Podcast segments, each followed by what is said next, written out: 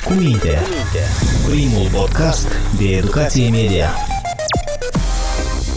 Înțelegem împreună ce e fals și ce e pe bune.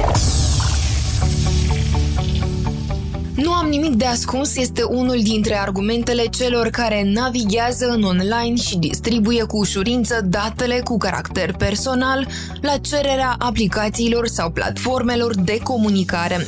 Orice site sau platformă colectează anumite seturi de date despre noi, care ulterior pot fi vândute unor persoane terțe sau utilizate pentru a crea publicitate direcționată. Potrivit unui studiu lansat de Centrul de Resurse pentru Furtul de Identitate, 2023 a fost cel mai rău an din istorie pentru cetățenii digitali din Statele Unite ale Americii la capitolul Confidențialitate online. Doar în primele șase luni ale anului au fost curse datele personale medicale a peste 156 de milioane de americani. Dincolo de SUA, majoritatea oamenilor care navighează pe internet riscă să se confrunte cu probleme similare și asta dacă nu se protejează corespunzător. Dar cum să o facem? Sunt Ana Sârbu și împreună cu directoarea Institutului European de Studii Politice din Moldova, Natalia Spânu, vom discuta despre acest subiect în ediția acestui podcast. Cu minte. Primul podcast de educație media. Bună, Natalia! Bună, Ana! Hai de la început să explicăm celor care ne ascultă sunt sau nu moldovenii suficient uh, de precauți în mediul online și ce ne spun studiile. Da, ascultam cu atenție ceea ce ai prezentat la început despre acel studiu în Statele Unite și că anul 2023 a fost unul din cu număr de atacuri sau persoane care au suferit în urma atacurilor fiind cel mai mare, probabil după pandemie și a și crescut uh, pentru că cumva am fost uh, forțați să folosim toate aceste aplicații, cumpărături online și tot felul de comunicări care le facem în acest spațiu digital, pentru că spațiul cibernetic este o lume paralelă, unde facem practic totul, de la cumpărături online până la comunicare, socializare și mai nou cu aceste noi tehnologii emergente, practic uh, uh, suntem, uh, ne bucurăm de aceste oportunități, dar suntem și vulnerabili. Și în momentul în care ai făcut referire la acel studiu, mă gândeam la un studiu pentru Republica Moldova, nu am găsit încă un studiu la nivel național ce, unde ne aflăm, statistic statisticile au crescut, ori au uh, uh, scăzut. Uh, cunosc însă din niște rapoarte mai vechi că Republica Moldova se află printre primele țări din Europa în ceea ce privește rata de infectare cu malware. Aproximativ 30% din computerele din Republica Moldova sunt infectate cu virus sau programe de malware. Sunt niște statistici mai vechi, dar aceste companii de securitate care au efectuat aceste studii arată că suntem în topuri și aș zice în topuri nu cele pozitive, dar negative. Uh, printre uh, cei ce au uh, subliniat ei sunt phishing-ul, înșelătoriile online, sunt foarte răspândite și aș zice că nu doar în Republica Moldova, dar în întreg globul, dacă o să vă uitați la acele rapoarte de securitate uh, este în top, pentru că sunt niște tehnici vechi cu tooluri noi, da, cu tehnologii, cu aceste tehnologii noi, pentru că înșelătoria și această dezinformare, aceste campanii sunt de când lumea, doar că avem aceste tehnologii noi care sunt folosite și iată naivitatea noastră a utilizatorilor simple, a cetățenilor, le permit ca acești uh, răufăcători, atacatori cibernetici să beneficieze și dacă o să vă uitați și la uh, rapoartele de uh, câștiguri care au acești atacatori sunt extrem de niște cifre extrem de mari. Utilizatorii nu sunt suficienți de precauți în ceea ce privește parolele un alt subiect care mulți folosesc parole slabe, ușor de ghicit, pe care le refolosesc pentru mai multe conturi. Și aici aș vrea să atrag atenția lipsa educației digitale care uh, face ca utilizatorii să dea linkuri și atașamente uh, nesigure, să instaleze programe de surse necunoscute. Deci lipsa educației și iarăși știți, noi vorbim despre aceste campanii de conștientizare, cred că de 10 ani uh, ENISA, Organizația Europeană, a lansat aceste campanii de conștientizare.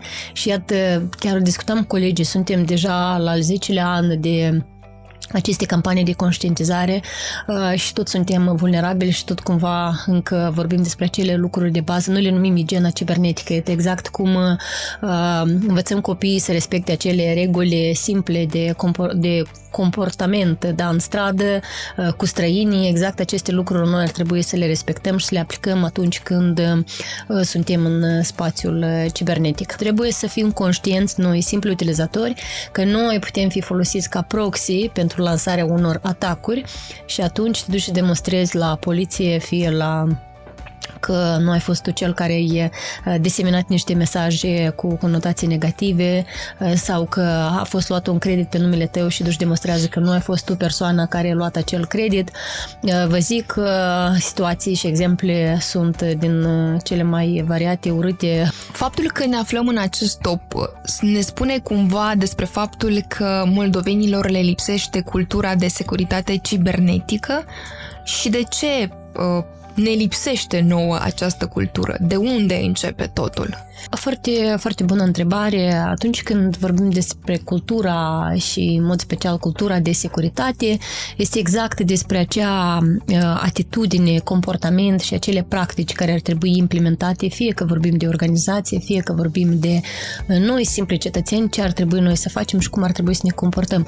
Și cum vă ziceam mai devreme, uh, încă sunt mulți cetățeni care cred că nu am ce ascunde, nu am informație sensibilă, care nu ar trebui, pentru că trebuie să recunoaștem, securitatea este și complicată, știți, spuneam că am avea nevoie probabil de un Steve Jobs ca să fac securitatea simplă, accesibilă pentru simple utilizatori, da, dar să acceseze niște butoane, da, securitatea este complicată, dar și costisitoare, dar insecuritatea poate fi și mai costisitoare și am văzut uh, începând cu demnitari uh, înalți până la utilizatori simple și chiar uh, elevi în școli Uh, ori chiar bunici, persoane de vârsta treia, care um, și-au pierdut uh, banii din conturile bancare.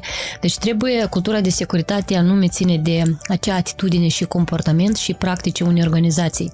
Deci câteva aspecte cheie care ar trebui să le implementăm, respectăm, să le cunoaștem atunci când vorbim de cultura de securitate, unul ar fi conștientizarea riscurilor. Din momentul în care tu conștientizezi care sunt riscurile și nu mai ești în tabra aia că nu am ce ascunde, nu am ce, uh, nu, nu, nu, nu ce să, să-mi acceseze, uh, noi trebuie să înțelegem că riscurile de uh, securitate cu care se confruntă organizația și să ne, organizația sau noi ca simpli cetățeni și să ne asumăm responsabilitate pentru protejarea informațiilor, pentru că nimeni, chiar dacă vorbim de la nivel de instituție, dacă există un departament IT sau un uh, responsabil ce am văzut în realitățile din Republica Moldova, de obicei o persoană, nu știu, doar în părțile noastre am văzut asemenea exemple și realități, uh, un uh, responsabil IT, deci el e responsabil de totul, de la instalarea de imprimante, Uh, sisteme de operare până la securitate. Deci trebuie să se facă clar o delimitare. Uh, un al doilea punct ar fi politici și proceduri clare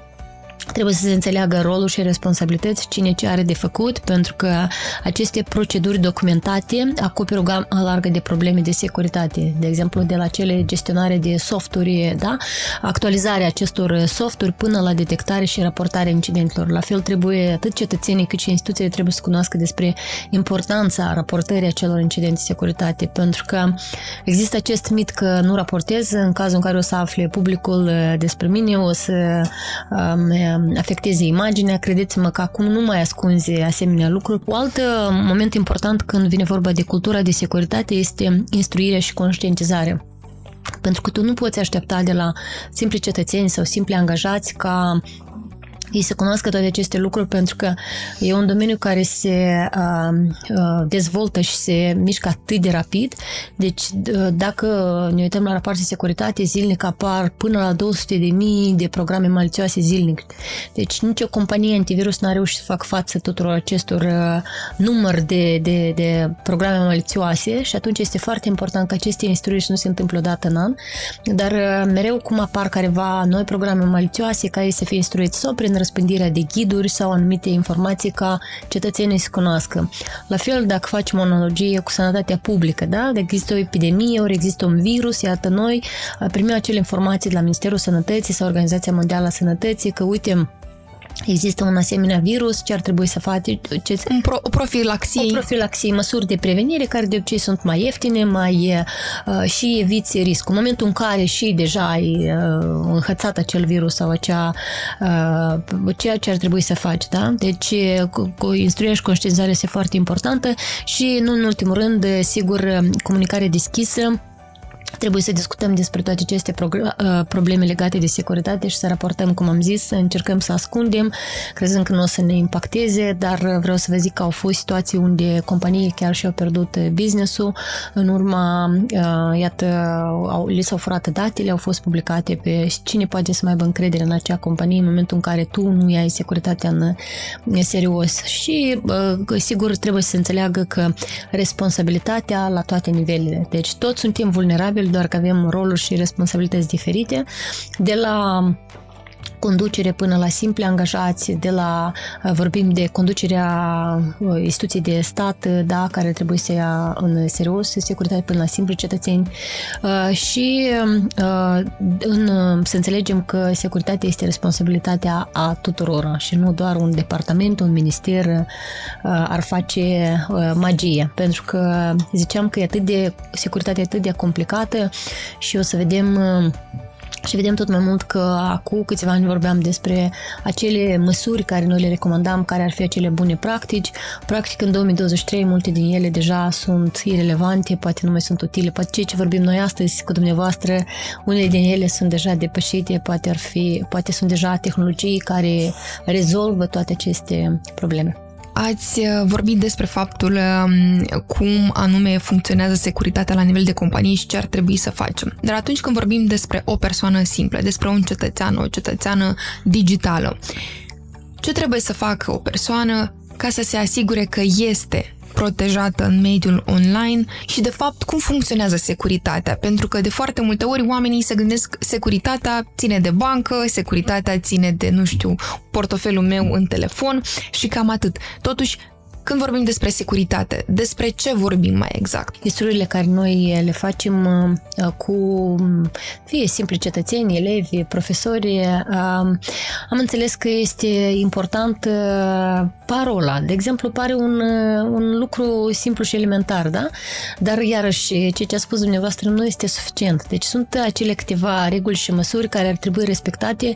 Nu ți-ai pus doar o parolă și de rest o faci abstracție, da? Dacă vorbim de e-mail-uri, pentru că noi, acel canal unde noi primim e-mail-urile sau scrisorile, deja suntem ca, folosim ca ceva foarte Simplu ne-am obișnuit cu, cu această căsuță poștală, dar noi trebuie să înțelegem că nu trebuie să dăm click pe linkuri care primim în poștă sau tot felul de, de spamuri.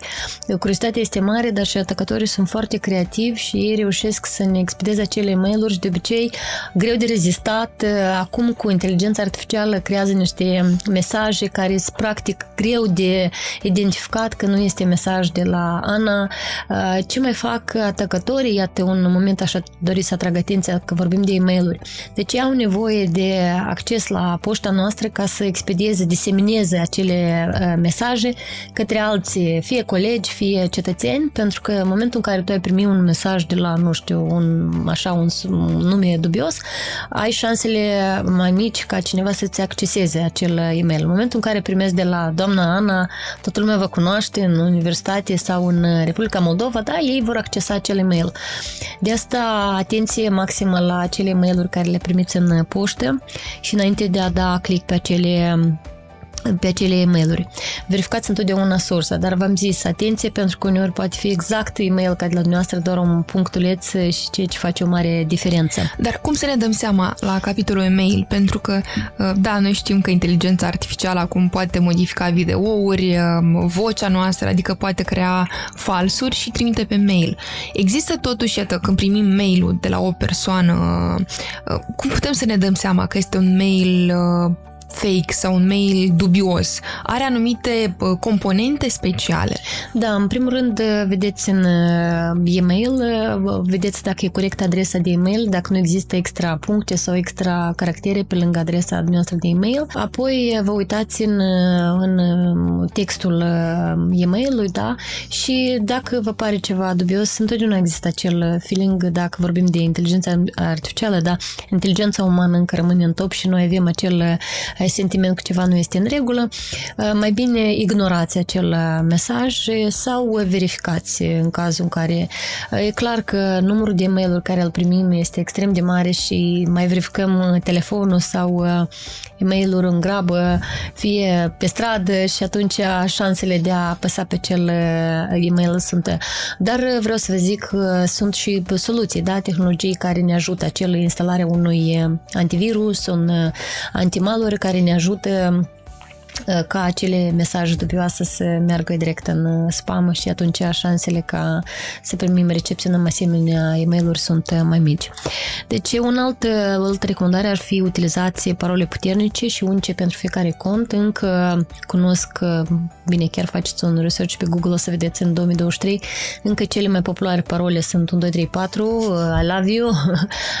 Deci e o primă măsură, să mai spune cineva că de la adresa lui de e-mail Uh, mergeau uh, către colegi acel, uh, acea, acel virus care era anexat la acel e-mail către toți colegii și am întrebat care a fost primul pas care ai făcut în momentul în care tu ai văzut că ceva nu e regulă cu căsătoria poștală. Pe ce am făcut? Mi-am schimbat parola.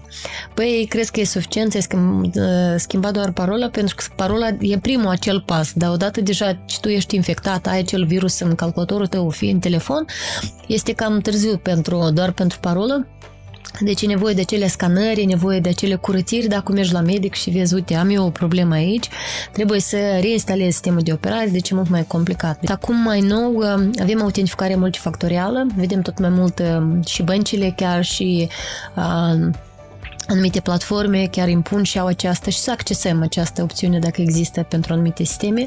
Uh, nu doar te autentifici cu parolă, dar în autentificarea în doi pași, chiar uh, experții de securitate recomandă chiar autentificarea cu un token, dar asta însemna că nu mai ai acces la, la fizic, uh, da? Și o altă recomandare ar fi efectuăm constant backup-uri, copii de rezervă a datelor noastre importante. În momentul în care ți-ai și pierdut telefonul sau laptopul, măcar tu o să ai acele date ale tale. Uh, unde păstrăm aceste date, dacă o să întrebăm uh, ascultătorii noștri, cu siguranță mulți o să zică în cloud. Uh, recomandarea experților, păstrăm în cloud, dar recomandarea să păstrăm și pe niște CD-uri, da, în dispozitive externe. dispozitive externe și nu uitați că și el are un termen de valabilitate de câți până la 5-6 luni. Nu înseamnă că ți-ai salvat datele pe un dispozitiv extern și îl păstrezi în safeu și după trei ani îți dai seama că toate datele tale sunt uh, pierdute. Și o altă recomandare ar fi uh, să fim precauți ce informații personale distribuim online, pentru că cumva ne place această expunere online, dar uh, mă, mă șochează în continuare tineri adolescenți cum văd cum își au tot felul de blogere, bloguri și publică videouri unde sunt ce fac, deci atât de minuțios. Minuțios pentru un criminal, cred că este foarte ușor de a urmări toate aceste date unde se află, ce fac. Este important ca să cunoaștem chiar și ca părinți să avem grijă de, de acești tineri care probabil nu conștientizează iarăși ne întoarcem despre toate aceste riscuri și un alt o altă recomandare, uh, trebuie să ținem softuri și aplicațiile actualizate pentru ultimele patch de securitate. Actualizările conțin de obicei remedierile vulnerabilităților, deci nu trebuie să ignorăm acele actualizări, să ne gândim că lasă că o să, o să fie, e bine cu acel sistem de operare, pentru că există acei experți de securitate, fie că vorbim de Android sau Apple, care ei efectuează acele scanări și identifică acele vulnerabilități și atunci ei ne expedează nouă acele actualizări care, uh, ca să nu rămână o ușă deschisă sau un geam deschis pentru a fi exploatate de răufăcători. De exemplu, o parolă se schimbă odată la două luni. Când este vorba de site-uri, uh, de mm, rețele sociale, cum ar trebui să ne comportăm noi, cetățenii digitali, în așa fel încât să nu ne afecteze securitatea noastră? Cred că la fel de responsabil ca și în uh, viața lumea fizică, da? Nu cred că diferența și partea complicată în uh, acest spațiu online că este foarte ușor de a-ți ascunde identitatea și, cum ați spus, uh, este foarte ușor de a um, fura o poză și de a crea o identitate, un cont fals și de a răspunde tot felul de mesaje și a pretinde că e persoana X ori Y. E, dacă vorbim de rețele socializare, o primă recomandare ar fi să revizuim setările de confidențialitate și securitate. Personalizați cine vede ce din start. Deci nu ne expunem totul ce noi publicăm ca să vadă toată lumea, faceți un pic nișem, da? Și accesul îl limităm nu pentru toată lumea. În funcție și, iarăși, cine publică, poate sunt persoane care ar dori să transmită mesaj către toată lumea, dar iată, trebuie să verificăm acele setări de confidențialitate și fiecare uh, aplicație sau sistem din asta de rețele socializare iau acele setări care trebuie să le verificăm. Nu deschideți linkuri postate de prieteni fără a verifica întâi sursa și scopul. Știți, atacatorii uh, cumva s-au uh, mutat activitatea de pe, dacă până acum ne atacau sau expediau acele uh, programe alțioase, virus pe calculator, prin e-mail, acum și-au mutat și activitate pe rețele socializare. Și trebuie să fim precauți că atunci când primim tot felul de oferte sau campanii din astea de, uh, nu știu, de Uh, primești câștigi, devii bogat peste noapte. Uh, ei sunt creativi și vă spuneam că folosesc acele tematici pentru că sunt atât de autentice, nu reușești să dai seama că e ceva fals, deci e foarte greu de a delimita ce este falsul de adevăr uh, și e doar să nevoie să apeși un click sau să distribui și este foarte important, de, de obicei solicită ca să răspândiți acele mesaje în grupul dumneavoastră de prieteni, cum vă spuneam mai devreme, dacă o să vină mesajul de la dumneavoastră, atunci o să mă gândesc că a venit mesajul de la Ana, atunci înseamnă că e ceva veridic, da? Sigur, eu nu o să accesez acel link, dar uh, sunt mulți cetățeni care se gândesc că dacă vine de la Ana e prietena mea și cu siguranță nu transmite ea mesaj din ăsta care este un uh, fake. Deci este foarte important, chiar dacă a venit de la o persoană cunoscută, trebuie să fim precauți și să nu accesăm. Uh, cel mai uh, grav e că noi distribuim și datele noastre personale. Deci pe lângă că ai accesat, ai făcut un prim pas, dar după mai și dai toate datele tale personale și card și tot ce ține de... și mai și distribui la câțiva zeci de prieteni din grupul tău de, de prieteni. Deci trebuie să fim precauți și să nu aceste tentații, trebuie să credem că nimic nu există gratuit și de ce ar ne-ar da cineva nou asemenea oferte, bilete și tot așa. Și chiar dacă, de exemplu, sunt anumite mm, instituții care au tot felul de tombole și așa, mai verificați pe site-ul lor oficial și nu credeți pe aceste rețele de socializare. Pe mm, site-ul instituției cu siguranță o să fie public acel comunicat de presă care Absolut o să vă solicite datele sau, da? Întotdeauna atunci când primiți un mesaj, fie prin mail, fie prin SMS sau pe rețele de socializare, dacă simțiți că ceva nu este ok, mai bine puneți mâna pe telefon și verificați. Într-adevăr, telefonul mobil deja e un calculator, nu doar un telefon mobil, că inițial telefonul era doar pentru a recepționa sau apela persoanele. Acum, cum ați spus dumneavoastră, facem și cumpărături online și verificăm e-mail-ul, practic lucrăm de la el și atacatorii și-au mutat și ei. Targetul deja sunt telefoanele mobile și aici mă întreb câți uh, cetățeni au soluții de securitate pe telefon mobil, că dacă la calculator unii mai au acel uh, soluții de, de securitate precum antivirus, deși am zis că nu este suficient, perioada antivirus a cam expirat și nu e suficient doar să ai o parolă puternică, da? nu este suficient să ai un, o soluție de securitate, e necesar de mai mult. Deci este foarte important să avem acel cod la uh, telefonul mobil pentru ca iarăși să nu fim ca proxy pentru răspândire de mesaje, duși demonstrează că nu ești tu cea care ai trimis acel SMS sau e-mail cu o notație negativă sau uh, în numele cuiva de a ataca pe cineva.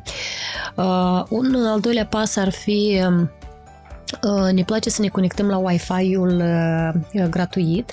Uh, este important să avem acel soluție de securitate pe lângă bine. Au acum companiile antivirus sau și pentru calculator și pentru telefon. Poți conectezi odată o licență procurată, poți conecta 5 device-uri. Și e important ca să avem acest prim pas. Folosim un VPN. Este important ca VPN-ul vă ajută ca atunci când vă conectați la acel Wi-Fi gratuit să vă cripteze date datele și infractorii să nu vă acceseze uh, mesajele atunci când dumneavoastră comunicați. Deci fiind o parte terță, să nu vă acceseze uh, mesajele. Prin și... intermediul uh, unui Wi-Fi gratuit, acest da, lucru este da. posibil? Sigur, este păi, o altă recomandare, deci ar fi să vă deconectați de la Wi-Fi și Bluetooth atunci când nu folosiți, uh, nu le folosiți. Mm, de exemplu, un device de un 30-40 de euro costă, îl cumperi pe mm, Amazon, reușești să, reușesc să vă citesc și nu doar să vă citesc uh, informația din telefonul dumneavoastră prin Wi-Fi, dar și să vă copiez toate datele din telefonul dumneavoastră și să le șterg eventual dacă o altă... Uh, sunt acum, după acest uh, COVID, am văzut tendința în restaurante de a avea acel QR code, da? Deci restaurantele trebuie să pună la dispoziție un device unde noi să accesăm meniu și nu cu telefonul meu propriu, pentru că la fel e un bun spot pentru programe alițioase de a deci creezi o pagină falsă, uh, lipește pe acel uh, QR code care e oficial, da, conform restaurant, dar îți lipești un uh, QR code nou pe care te duce pe o pagină falsă și iată momentul în care tu ai apăsat acel cod, deja ți-ai instalat un anumit virus în, în telefonul tău și dacă nu ai o, o, o, o soluție de securitate, reușești să te pomenești. A fost un caz, unui coleg i s-a întâmplat, cunoșteau concurenții în ce restaurant mergea, în ce cârciumă mergea și lua masa și iată și la ce masă mergea, domnul era stabil, avea un loc special și masă special și au lipit acel uh, cod și au reușit să șteargă toate datele și iarăși vorbim de copii de rezervă. Dacă nu ai o copie de rezervă, ți-au șters toate datele, deci de la poze, la contacte, la...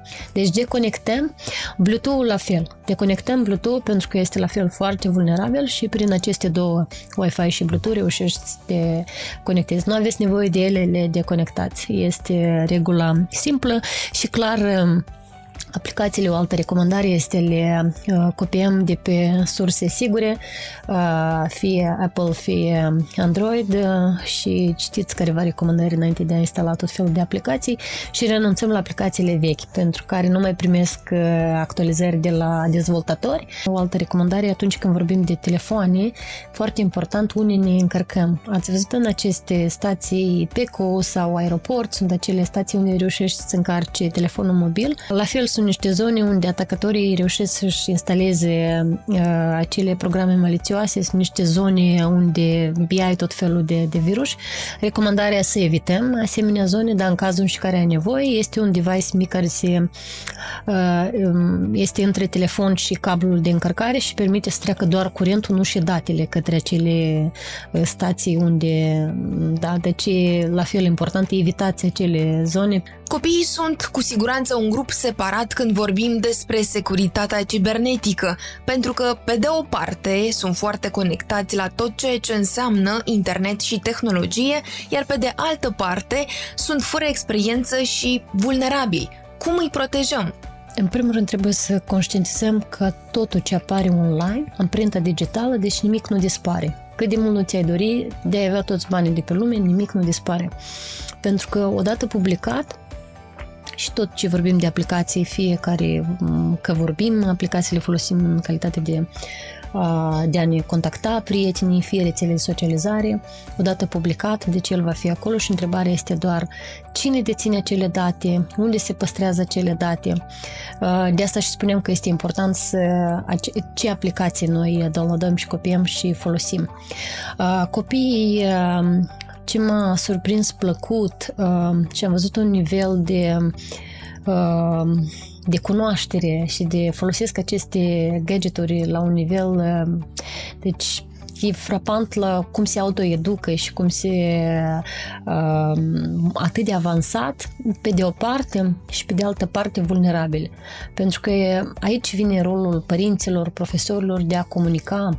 Dar vreau să vă zic că am descoperit uh, o descoperire tristă că și părinții și profesorii sunt și ei nepregătiți la acest capitol și deci copiilor le trebuie să le se comunice despre toate aceste riscuri, trebuie să înțeleagă în primul rând cum să se apere, să nu devină victime și cei care sunt uh, foarte talentați să cunoască care sunt limitele, pentru că și în uh, viața de zi cu zi sau securitate fizică trebuie să înțelegem uh, unde trebuie să ne oprim. Copiii, da, sunt vulnerabili, de asta este foarte important ca educația să înceapă din vârstă, nu știu, grădiniță, cred, am văzut în state cu, precum uh, Finlanda, Estonia, din grădiniță, pentru că toți folosesc acele telefoane, gadgeturi, de ce nu ar trebui să cunoască și sunt acele soluții de securitate, control parenting care trebuie instalat, trebuie discutat cu ei timpul limită, cât, cât timp ar putea și sigur nedivulgarea datelor personale. Mă șochează, sincer, copil de un an, doi în cărucior și cu telefonul în față, de ce are nevoie de acel telefon, de cea muzică. De exemplu, adolescenții, adolescentele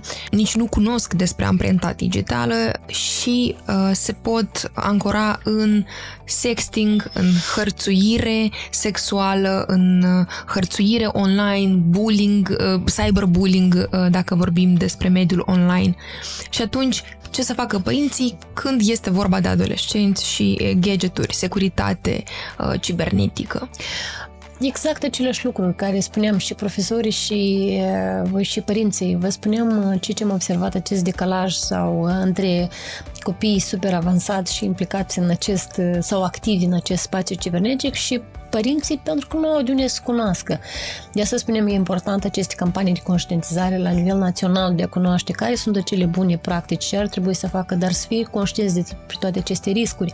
Că, uite, se poate întâmpla copilului meu uh, și sunt multe categorii de mulți părinți exact, a, nu se poate întâmpla lui, a, nu, că nu stă, stă cu mințel în casă.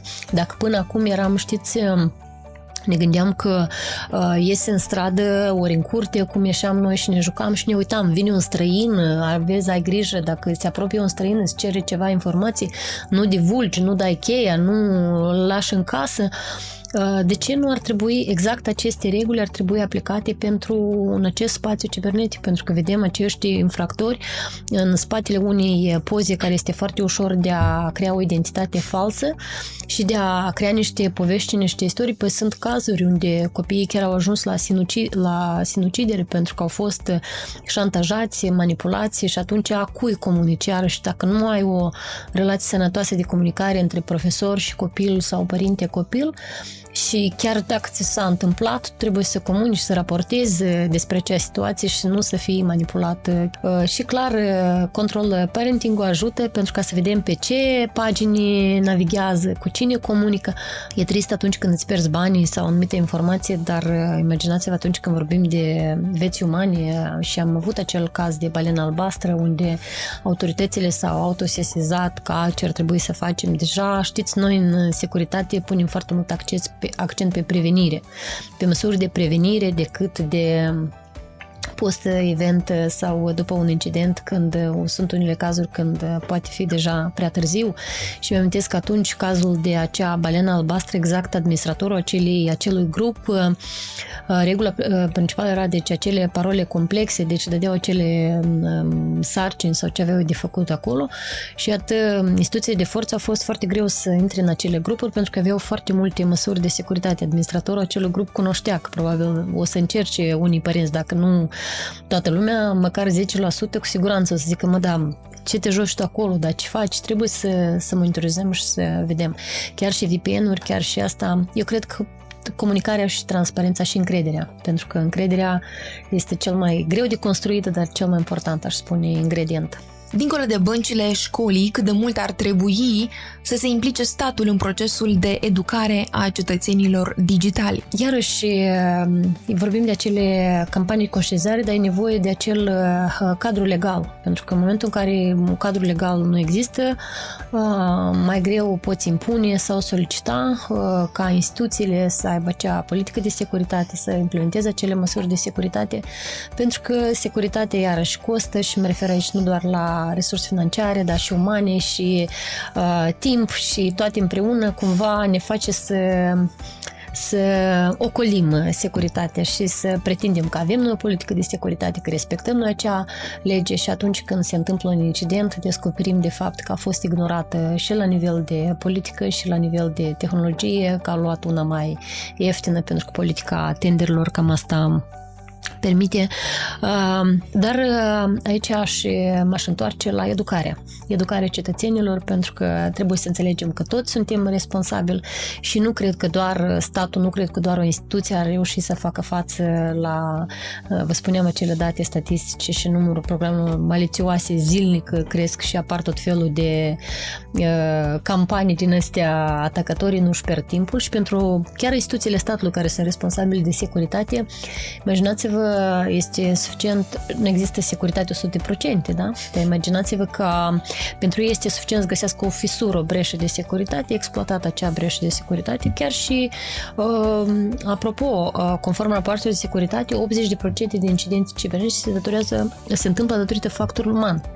Veriga slabă în continuare este factor uman, fie că e simplu utilizator, fie că este un administrator IT, că menține acele tehnologii sau chiar dezvoltă.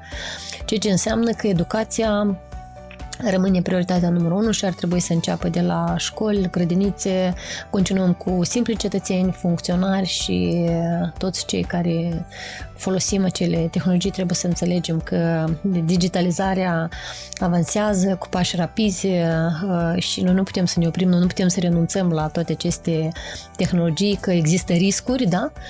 Cum vă dădeam exemplu cu electricitatea, uh, trebuie să conștientizăm cum ne comportăm uh, și alta, aceste campanii naționale de informare cu privire la riscurile digitale, cum ar fi frauda online, furtul de identitate, șantaj cibernetic, trebuie să cunoască și clar trebuie unde raportăm în cazul în care și am devenit victime, unde raportăm despre acest incident ca cine ne apără, pentru că statul trebuie să aibă grijă de cetățenii, cetățenii, indiferent că te afli la Chișinău, la Edineț, ori în, într-un sat îndepărtat de, de Chișinău, noi ar trebui să avem grijă de toți cetățenii noștri. Ar fi noua lege a securității cibernetice o soluție? Această lege era atât de necesară de a, acum mulți ani, tot vorbeam despre necesitatea unui, fără cadru legal este greu de a um, implementa, de a crea, deci stabilește un cadru legal și instituțional în domeniul securității cibernetice și sunt desemnate autorități responsabile uh, și sunt reglementate competențele și obligațiile diferitelor entități, că dacă până acum tot dădeam că ăla responsabil, ăla acum este rol și responsabilitatea a fiecărei instituții și acel mult așteptat autoritate națională de securitate cibernetică care se va ocupa exact de ceea ce am vorbit noi mai devreme, acele campanii de conștientizare, educarea, diseminarea de ghiduri, de bune practici uh, și exerciții, pentru că știți, cumva, atunci când vorbim de securitate, uh, e un pic așa, îți pare că nu se întâmplă ție, uh, pare ceva așa prea neimportant. Ne amuzam cu colegii că într-o instituție ne-a spus cineva că noi aplicăm tot ce ați povestit dumneavoastră pare interesant, dar noi aplicăm politica în patru pași. Zic, wow, ceva nou, n-am auzit de politică în patru pași, care ar fi asta? Păi, Doamne ferește că nu se întâmple mie. deci încă trebuie aceste stereotipuri și mituri să cumva mai bine avem acele care ar fi plan B, plan C. Deci această înființare a acestei echipe naționale de răspuns la incidente cibernetice va avea acest rol activ în prevenirea și gestionarea atacurilor cibernetice, pentru că la moment, chiar și dacă unele instituții sau simpli cetățeni au fost victime în atac cibernetic, cui telefonăm, cine ne ajută, care e acel număr de telefon? Și nu doar poliția, avem acel centru de crime cibernetice care se ocupă doar de investigarea crimelor cibernetice, aici e mai mult decât doar crime cibernetice, vorbim de bullying, vorbim de șantaj, de tot felul de... Uh, deci are prevederi dedicate, deci creșterea gradului de educație, conștientizare publicul general cu privire la aceste riscuri și campanii naționale de informare care cred că exact se va ocupa de acea cultură de securitate și vom crește nivelul de cultură de securitate prin acele măsuri de prevenire și de, de conștientizare. Pentru că în momentul în care, știți, este foarte important de a conștientiza despre aceste riscuri, pentru că sunt foarte multe informații în internet, găsești tot felul de ghiduri tutoriale. Deci e important ca cetățenii să conștientizeze, să înțeleagă și care sunt acele riscuri. Deci, vedeți, securitatea are foarte multe nivele uh, și factorul, um, factorul uman e veriga cea mai slabă, deci ține de uh, responsabilitatea noastră ca să fim acel prima linie de apărare uh, în, împotriva tuturor acestor amenințări. Natalia, îți mulțumim tare mult pentru informații. Sper că cei care ne-au ascultat au reușit să acumuleze atât de multe informații precum și eu am făcut-o. Mulțumesc și ție pentru invitație, Ana, și sper că multe detalii, dar uh, fiecare și-a selectat uh, și și-a notat uh, care ar fi acel prim pas. Schimb parola, ori îmi instalez un VPN, ori îmi dezactivez Bluetooth ori Wi-Fi-ul. Îți mulțumesc pentru invitație, oportunitate. Așadar, această discuție ne convinge încă o dată că păstrarea informațiilor personale în siguranță este o parte esențială a siguranței noastre la general. Deși devine din ce în ce mai greu să trăiești o viață privată online, nu este imposibil. Iar dacă ai întrebări sau idei pe care dorești să le discutăm în cadrul podcastului cu minte, trimite-le la adresa de e-mail a redacției Centrului pentru Jurnalism Independent. Filtrează cu mintea trează. Ne găsești pe mediacritica.md, Google Podcast, SoundCloud și YouTube. Cu minte, primul podcast de educație media. Podcastul cu minte este realizat de Centrul pentru Jurnalism Independent cu sprijinul Institutului pentru Raportare despre Război și Pace. Opiniile exprimate în acest material nu reprezintă neapărat cele ale Institutului pentru Raportare despre Război și Pace sau ale partenerilor săi. Cu minte, primul podcast de educație media. Înțelegem împreună ce e fals și ce e pe bune.